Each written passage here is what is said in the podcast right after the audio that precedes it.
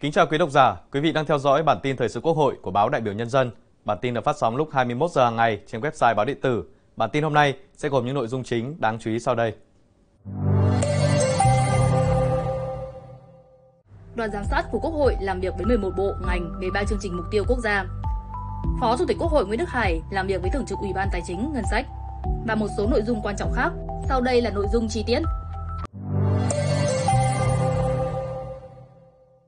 Sáng 22 tháng 8, tại nhà Quốc hội, Ủy viên Trung ương Đảng, Phó Chủ tịch Quốc hội, Thượng tướng Trần Quang Phương, trưởng đoàn giám sát của Quốc hội, việc thực hiện các nghị quyết của Quốc hội về các chương trình mục tiêu quốc gia về xây dựng nông thôn mới giai đoạn 2021-2025, giảm nghèo bền vững giai đoạn 2021-2025, phát triển kinh tế xã hội vùng đồng bào dân tộc thiểu số và miền núi giai đoạn 2021-2030, chủ trì cuộc làm việc với Bộ Kế hoạch và Đầu tư, Bộ Tài chính, Bộ Nông nghiệp và Phát triển Nông thôn, Ủy ban Dân tộc.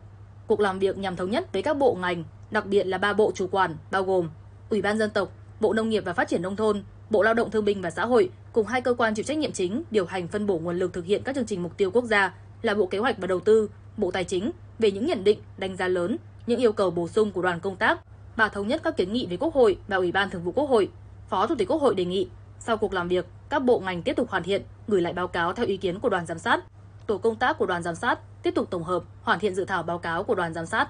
Chiều cùng ngày, tại nhà Quốc hội, Ủy viên Trung ương Đảng, Phó Chủ tịch Quốc hội Thượng tướng Trần Quang Phương chủ trì cuộc làm việc với Bộ Văn hóa, Thể thao và Du lịch, Bộ Nội vụ, Bộ Y tế, Bộ Giáo dục và Đào tạo, Bộ Khoa học và Công nghệ, Bộ Tài nguyên và Môi trường, Trung ương Hội Liên hiệp Phụ nữ Việt Nam.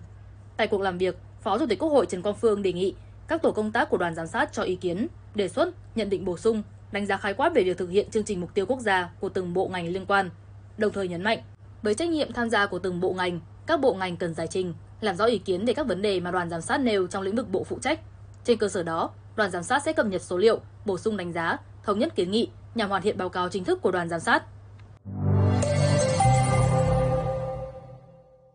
Chiều nay, tại nhà Quốc hội, Ủy viên Trung ương Đảng, Phó Chủ tịch Quốc hội Nguyễn Đức Hải làm việc với Thường trực Ủy ban Tài chính Ngân sách về tiến độ triển khai giám sát để thực hiện các nghị quyết của Quốc hội về hoàn thuế giá trị gia tăng.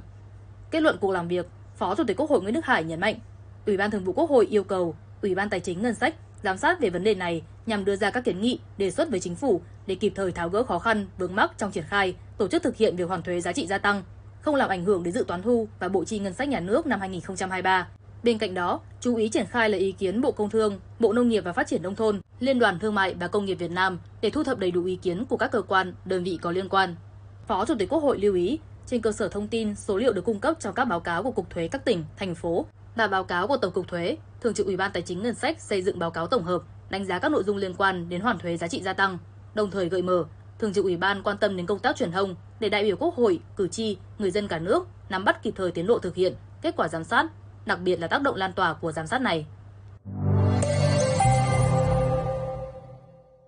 Ngày 22 tháng 8, tại nhà Quốc hội, Ủy viên Trung ương Đảng, Chủ nhiệm Ủy ban Pháp luật Hoàng Thanh Tùng chủ trì phiên họp của Thường trực Ủy ban Pháp luật và Thường trực Ủy ban Kinh tế, giả soát tính đồng bộ, thống nhất của dự án luật nhà ở sửa đổi với dự án luật đất đai sửa đổi và dự án luật kinh doanh bất động sản sửa đổi. Tại phiên họp, chủ nhiệm Ủy ban Pháp luật Hoàng Thanh Tùng nêu rõ, qua thảo luận tích cực, kỹ lưỡng và thấu đáo về giả soát tính đồng bộ, thống nhất của ba dự án luật, Thường trực Ủy ban Pháp luật và Ủy ban Kinh tế đã thống nhất một bước hướng xử lý một số quy định chưa thống nhất giữa ba dự án luật. Trên cơ sở tiếp thu các ý kiến tại phiên họp này, Thường trực Ủy ban Pháp luật và Ủy ban Kinh tế sẽ phối hợp xác định hướng xử lý phù hợp trong mỗi dự thảo luật, bảo đảm các báo cáo giải trình, tiếp thu, chỉnh lý, trình Ủy ban Thường vụ Quốc hội tới đây đều nhất quán. Chủ nhiệm Ủy ban Pháp luật mong muốn thường trực hai ủy ban và các bộ ngành liên quan tiếp tục phối hợp chặt chẽ để hoàn thiện tốt nhất các dự thảo luật, giúp khi mỗi đạo luật được Quốc hội thông qua sẽ sớm đi vào cuộc sống, giải quyết được các vấn đề thực tiễn đặt ra.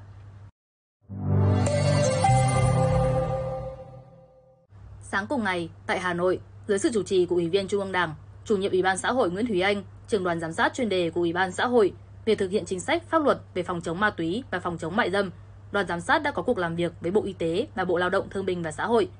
Kết luận cuộc làm việc, chủ nhiệm Ủy ban xã hội Nguyễn Thúy Anh ghi nhận, đánh giá cao sự cố gắng, nỗ lực của chính phủ và các bộ ngành địa phương trong xây dựng, ban hành và tổ chức triển khai thực hiện đối với công tác cai nghiện ma túy và phòng chống mại dâm.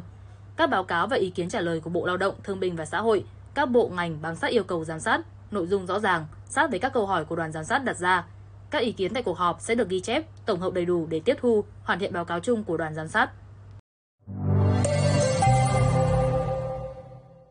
Bản tin hôm nay xin được kết thúc tại đây. Cảm ơn quý vị đã quan tâm theo dõi. Xin kính chào tạm biệt và hẹn gặp lại.